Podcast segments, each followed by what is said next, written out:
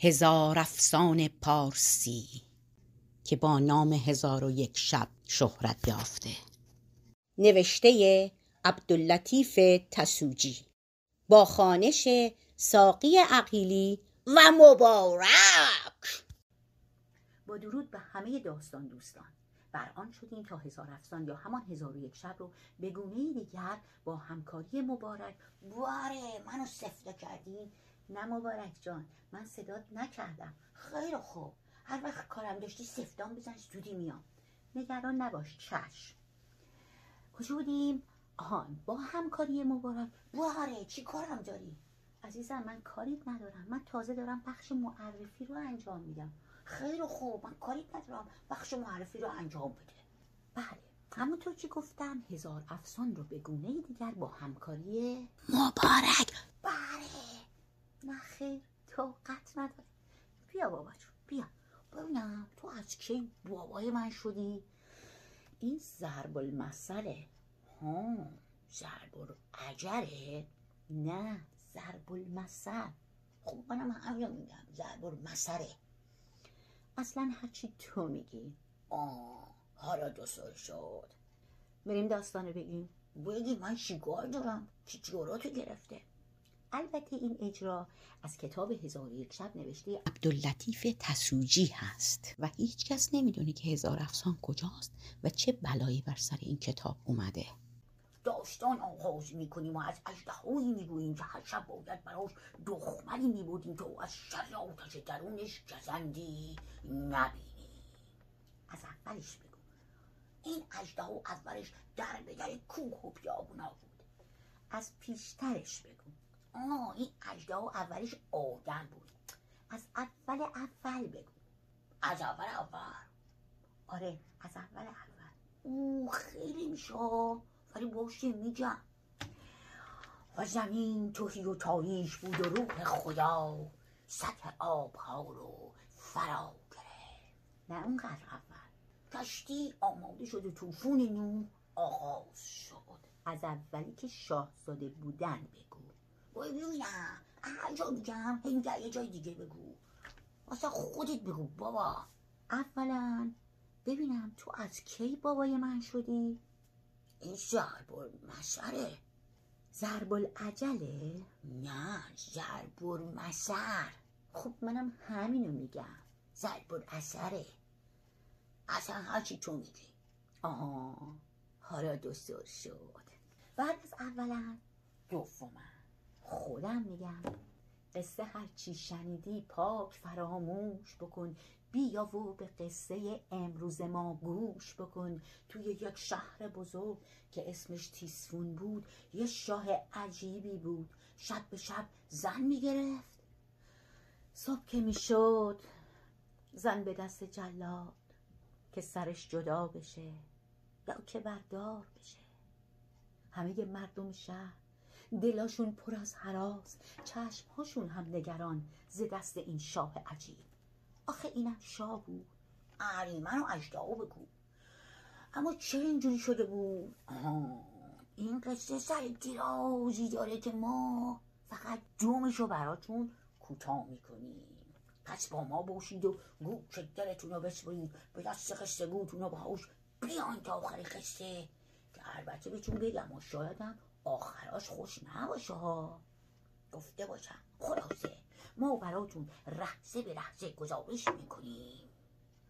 اوی آقا جون روزی بود روزگاری بود مردمی بود سرزمینی بود شاهی بود پسرانی بود. شاه سرزمین بین دو پسرش که شهریار و شاه زمان نام داشتن بخش کرد و مو. خدا زحمتش کنه. رحمت. زحمت. نه عزیزم. رحمت. نه عزیزم. زحمت. میگم رحمت. میگم زحمت. به درک. زحمت.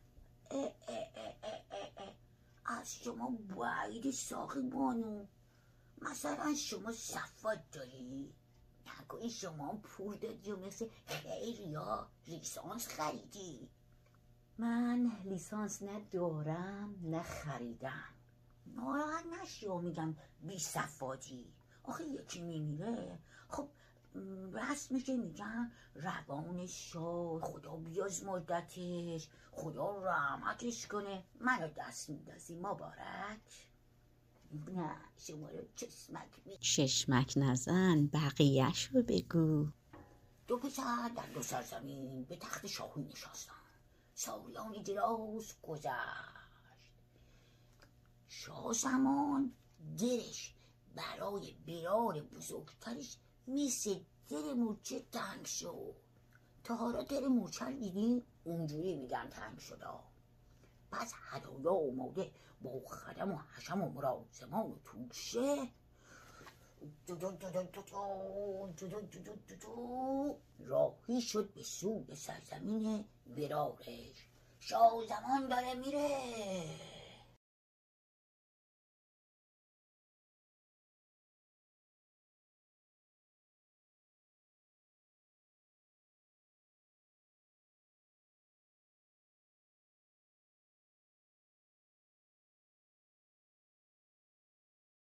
داستان آغاز کنیم و از اجدهایی بگوییم که بر شهر ما حاکم بود و هر شب باید براش دخمنی می‌بریم تا از شر آتش درونش جزندی نبینیم. از اولش بگو. این ها اولش در بدر کوه و بیابون بود. نه از پیشترش بگو. آها اولش آدم بود. از اول اولش بگو. از اول اول؟ آره از اول اول. او خیلی میشه ها. ولی باشه میگم. و زمین توی و تاریک بود و روح خدا و سطح آبها رو فرا گرفت. نه اونقدر اول. کشتی آماده شد و توفون نو آغاز شد. از اولی که شاهزاده بود بگو. او اصلا خودت بگو بابا هرچی میگم یه چیزی میگه. آهان حالا شد. از کی تو بابای من شدی؟ ضرب المثله ضرب العجله ضرب المثل ها ضرب الاصل هرچی تو میگی. اولا ببینم تو از کی بابای من شدی؟ این ضرب المثله ضرب العجله نه ضرب المثل خب منم همینو میگم. ضرب الاثره اصلا هرچی تو میگی. آها حالا دوستور شد. بعد از اولا دومم. خودم میگم. قصه هرچی شنیدی پاک فراموش بکن. بیا و به قصه امروز ما گوش بکن. توی یک شهر بزرگ که نامش تیسفون بود یه شاه عجیبی بود. شب به شب زن می‌گرفت صبح که می‌شد زن به دست جلاد که سرش جدا بشه یا که بردار بشه. همه مردم شهر دلاشون پر از حراس. چشماشون هم نگران ز دست این شاه عجیب. آخه اینم شاه بود. اریمن و اجدها بگو. اما چرا اینجوری شده بود؟ ها. این قصه سر درازی داره که ما براتون دومش رو کوتاه می‌کنیم پس بابا باشید و گوش درتون رو بسپرید به دست قصه گوتون و باش بیان تا آخر قصه. که البته شایدم خوش نباشه آخرشا خلاصه. ما براتون رهزه به رهزه گزارش می‌کنیم از ماجرای این شاه عجیب. آی آقا روزی بود روزگاری بود مردمی بود و سرزمینی بود شاهی بود و پسرانی بود. البته دو تا پسر. شاه سرزمین بین دو پسر شاه شهریار و شاه زمان بخش کرد و مر خدا زحمتش کنه. رحمت زحمت. نه جونم رحمت نه جونم زحمت. میگم رحمت میگم زحمت. اصلا بیدگرک همون زحمت. اه اه اه اه از شما بعید ساقی بانو. مثلا شما صفات داری؟ نکنه شما پور دادی و مثل خیلی یا ریسانس خریدی؟ نه خیر نه لیسانس خریدم نه دارم. حالا ناناحت نشیم ما بهتون میگیم بی صفاتی. آخه ببین رسمی که وقتی یکی میمیره میگن خب روحش شد. خدا رحمتش کنه. منو دست میندازی مبارک؟ نخه شما رو چسمک میندازم. بقیه داستان رو بگو تا خشمگین نشدم. او برام خشکی میشه باشه. دو پسر در دو سرزمین به تخت شاهی نشستن. سالیان درازی گذشت و شاهزمان درش عین در مورچه برای برار بزرگترش که شاه شهریار بود تنگ شد. دیدین در مورچه رو؟ خیلی کوچولوه. خلاصه آماده با خدم و حشم و مرازمان و هدایا دو دو دو دو دو, دو شادای میره مسافرت. راهی شد. هی! راه افتادن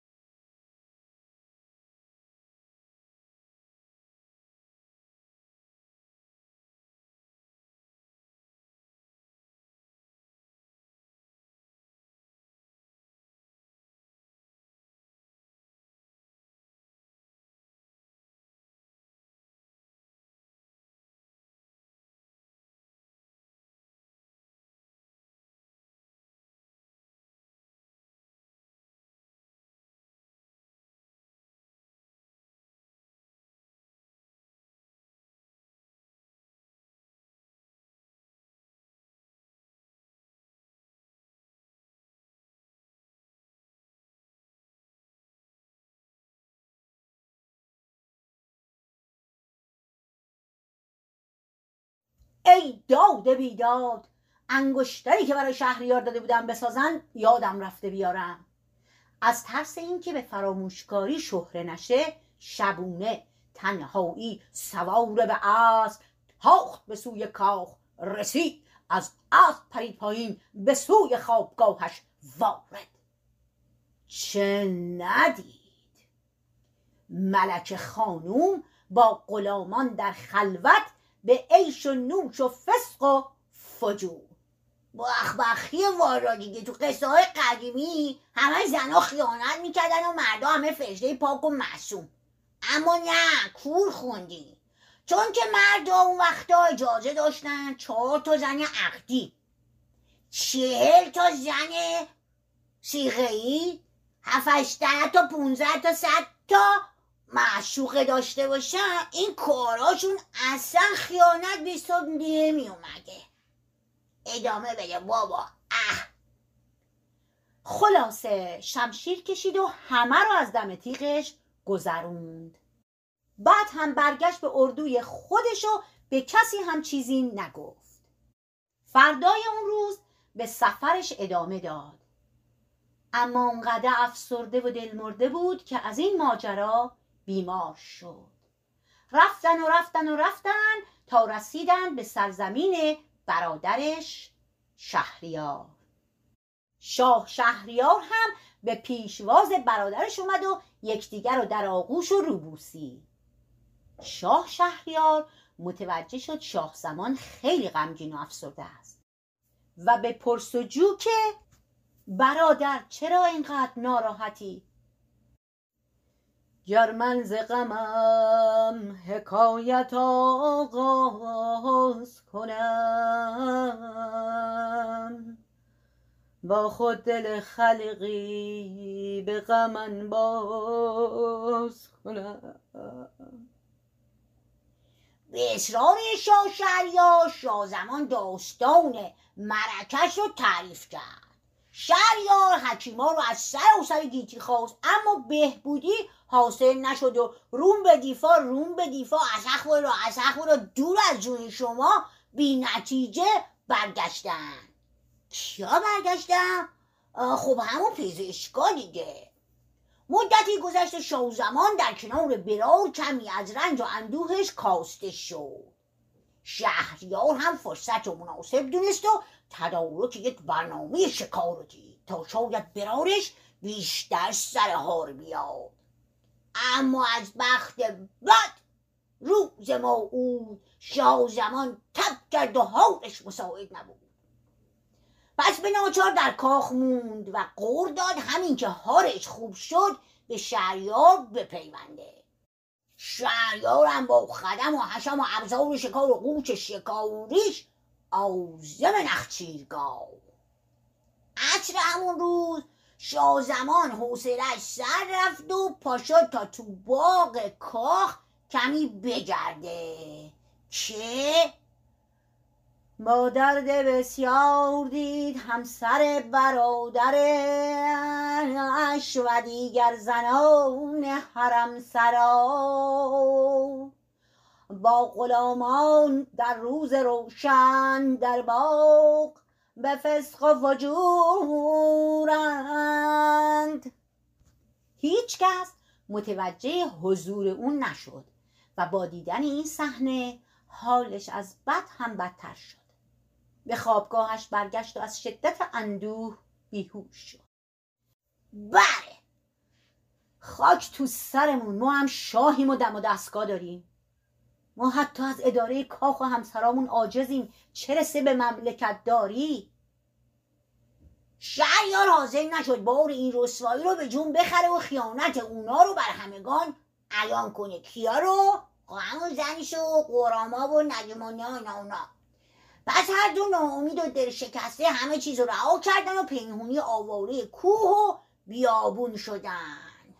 آخ جونم براتون بگه چند شبانه روز همه رفتندی تا در ساحل عمان زیر درختی کنار چشمه براسودندی اوی پس از مدتی صدای عجیبی از دریای عمان برآمدندی و توجهشان را جلب کردندی. ناگهان دریا شکاف برداشتندی و افریدی کوه پیکر تناور با صندوق آهنین بر سر از دریا به در آمدندی.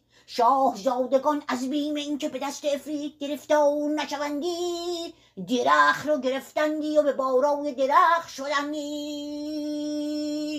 افرید به کنار چشم فرود آمدندی در صندوق را باز کردندی و دختری ماه روی به در آوردندی و گفتندی. ای پری روی آدمی پیکر رنج نقاش و آفت کرد. خوب کردم که شب زفاف از کنار داماد. رو بودم تو را و عشقت به دلم افتاد. و ادامه داد. من خستم خوابم میاد. بشین تا سرم و بذارم روی زانود این بگفت و سر بر زانوی دختر بخفت و صدای خورناسش بلند شد. همین که خوابش سنگین شد دختر زیبا روی سر افریت رو که روی زانوش بود بلند کرد و محکم به زمین کوفت. سپس شلاقی از صندوق درآورد که پر از انگشتری بود و افتاد به زدن دیو زش روی. در همین هنگام ناگهان چشمش افتاد به بالای درخت به ملک زادگان. اون زیباروی اشاره کرد بیاین پایین. سپس گفت همه چی امن و امانه. این دیو تا فردا همین موقع از خواب بیدار نمیشه. مگر من چوبی در گوش او فرو کنم که با عدسه بیدار شه؟ دو برادر از درخت پایین اومدن. به چه مردان زیبارویی. می‌دانید که چرا این افرید بدکنش را شلاق کش می‌کنم؟ و می‌دانید که جریان این انگشتری ها چیست؟ نوار را از کجا بدونن بخبخ ها من از این دیو با افزودن انگشتری ها به این شلاق انتقام می‌گیرم. می‌دونم گیت شدید. بشینید و گوشتون رو بدید به من تا براتون بگم. داستان اینه که من زیباترین دختر شهر بودم و خواستگاران زیادی داشتم. از قماش دارا و ندار بسیاری برای خودشون پهلوان و دیگران نیز سردار و صاحب منصبی بودن. من از غرور خودم اونا رو خیلی آزردم. هیچ کس رو لایق خودم نمی‌دونستم. بسیاری سرنوشتشان به جنون و آوارگی انجامید. مثل مجنون قصه ها شدن. یکی از خواستگاران پروپا قرص و عاشق دلخسته من پسر پیرزنی بود که در خانه ما رخشویی می‌کرد. شوهرش در جوانی مرده بود و بسیار فقیر و بیچیز بودند. من برای شوخی و سرگرمی به تنها فرزند این پیرزن که پسر خوش سیما بود روی خوش نشان می‌دادم و علکی امیدوارش می‌کردم که به وسال من خواهد رسید. اما با دوستانم قشقش بهش میخندیدیم. ای رو آب بخندی چش در اومده بی حیا اخ اگه من تو رو دیده بودم به سر تا بی تربیت. من چیزی نگفتم. نه جون من بگو. جون شما نمیشه زشته اینجا جاش نیست. چه روی هم داره؟ جدی می‌گیره واسه خودش. معلومه که نباید بگی. خیلی خوب بابا اینجوری میگم. اگه من تو رو دیده بودم آه یه توفم تو صورت نمیداختم چه برسه به اینکه قاشقت بشن باز گفت قاشق. عزیزم عاشق. دختر ادامه داد بهش میخندیدم چون اون خانواده اصلا عددی نبودن. چطور باور کرده بود که می‌تونه همسر من باشه؟ بزرگتر از اونا رو جواب گفته بودم. بالاخره پس از اینکه پسر رو بسیار بازی دادم اونو از خودم روندم و بهش گفتم که مزحکش کرده بودم. پسر از شدت اندوه و شرمندگی خودکشی کرد و مادر پیرش از داغ مرگ تنها فرزندش کور و زمینگیر شد و پس از مدتی مرد. اما پیش از مرگش همیشه منو نفرین می‌کرد که گرفتار افریتی بدتر از خودم بشم. و من همیشه به او میخندیدم. گاهی سراغش می‌رفتم و با خنده و تمسخر میپرسیدم هی پیرزن گرفتار کی بشم؟ و اون می‌گفت الهی گرفتار افریتی بدتر از خودت بشی که جز مرگ آرزود نباشه. آه افریته که داغ بر دلم گذاشتی. تا اینکه بالاخره به یکی از اشاق دلخستم که پسر یکی از معروفترین بازرگانان جهان بود جواب آری دادم شهر آزین بستند و بسیاری از اشاقم نالان و گریان بودند که باید شاهد به هجله رفتن من می شدن. در آخر جشن عروسی درست همین که یک پامو داخل هجله گذاشتم به پایان نامد این دفتر. حکایت همچنان باقی است. منتظر باشین برمیگردیم فعلا برید را را. شب خوش. شب بر همگی خوش. بخیه این دوستان. باشه برای یک نشسته دیگه. بدرود. بدرود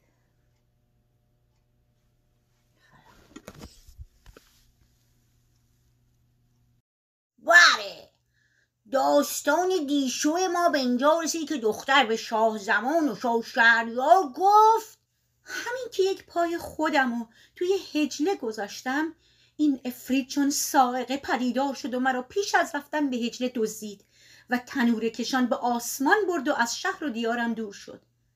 مرا تلسم کرد و تلسم را با شیشه عمر خودش در قاری در کوه قاف پنهان کرد. دختر اینجا اشک چشمشو پاک کرد و گفت می‌دونم. می‌دونم که نفرین اون پیرزن پسر مرده و آه جوانان دیگه منو گرفتار این دیو کرده. شاه زمان پرسید. خب چرا راهی برای فرار پیدا نمی کنی بانوی گرامی؟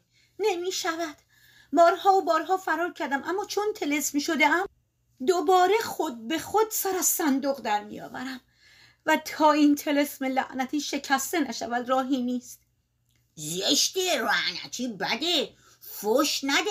حالا من نفهمیدم. این چجوری انتقوم می‌گرفت دیو که خوابه و معروم بود که دردی هم حس نمی‌کنه صبر کن و بقیهش رو گوش کن مبارک. و اما انتقام من. افسودن انگشتری ها بر تازیانه است. می‌دانم که گیج شده اید. بگذارید از اول بگویم. نه از اون اولی که زمین توهی و تاریک بود و روح خدا سطح آبها رو فرا گرفت. اه اه اه. این داره اعدای منو در میاره ها. عیب نداره مبارک. بذار داستانو پیش ببریم. از اون اولی که این دیو هم مثل دیگر مردان عاشق من شده بود و از آن هنگام که مرا دزدیده درون این صندوق آهنی زندانی کرده. اون نه می‌خواد کسی مرا ببینه و نه من کسی رو ببینم. برای همین در این صندوق آهنی منو این سوی و آن سوی می‌بره و تنها هنگام خوابش مرا از صندوق در میاره که بتونه سرش رو به روی زانوی من بگذاره. اون خوابش بسیار سنگینه و همان گونه که دیدید پس از اینکه خوابش می‌بره من هر کاری می‌تونم انجام بدم. حتی شلاقش بزنم. اما داستان انگشتری ها چیست؟ صاحبان این انگشترها مردانی بودند چون شما در گذر. هنگام که این افرید در خواب است من برای گرفتن انتقام از او با مردهای رهگذر به معاشقه و بوس و کنار می‌پردازم و در پایان از آنها یک انگشتر به یادگار می‌گیرم تا حساب انتقام هایم از دستم بیرون نرود. می‌دانید هر مردی باید بداند که قدرت زنان بیش از این چیزی است. فکر می کنند حتی اگر ما را در صندوق آهنی هم حبس کنند انتقام خود را خواهیم گرفت. حال نوبت شماست که بگویید اول کدامتان می‌خواهد با من به معاشقه بپردازد؟ می‌دانید تعداد انگشتری ها 98 تا هستند و با شما تعدادشان به صد می‌رسد. دو برار که هم این کاره نبودن. هم از شنگن این داستان کرشون سود کشیده بود دیگه موندن و جایز ندونستن و راه بیابون و پیش گرفتن و رفتن. از از مدتی که در سکوت در فکر فرو رفته بودند و می‌رفتن شهریار واساد. رو به برارش کرد و گفت هرچه می‌کنم نمی‌توانم از فکر این افریت بدبخت بیرون بیام. می‌بینم این افرید با این همه قدرت جادوگریش از ما خیلی بدبختره. غم و اندوهی که ما داریم در برابر خیانتی که این زن بهش می‌کنه هیچه. می‌دونی چیه برادر؟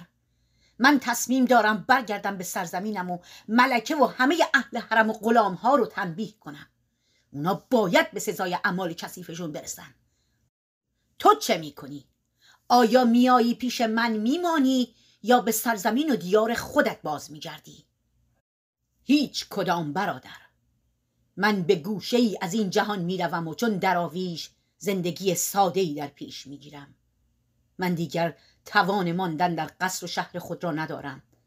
در قصر تو هم تجربه خوبی نداشتم. و رنجم افزون می شود مرا گوشه ای از این جهان بسنده است. دو برادر دست در گردن یکدیگر و بوس و بدرود گفتند و از هم جدا شدند و هر یک به راه خود رفتند. شهریار برگشت به سرزمین و قصر خودش. مردم شهر با هلهله از بازگشتن شاه دادگر و مهربانشان به شادی پرداختند. همین که شاه شهریار به کاخ برگشت اول از همه دستور داد تا ملکه اهل حرم و غلامها رو کدبسته بیارن و به آنها گفت شما باید به سزای اعمال کثیفتون برسید. همه هاج و واج مونده بودن. نمی‌دونستن جریان چیه.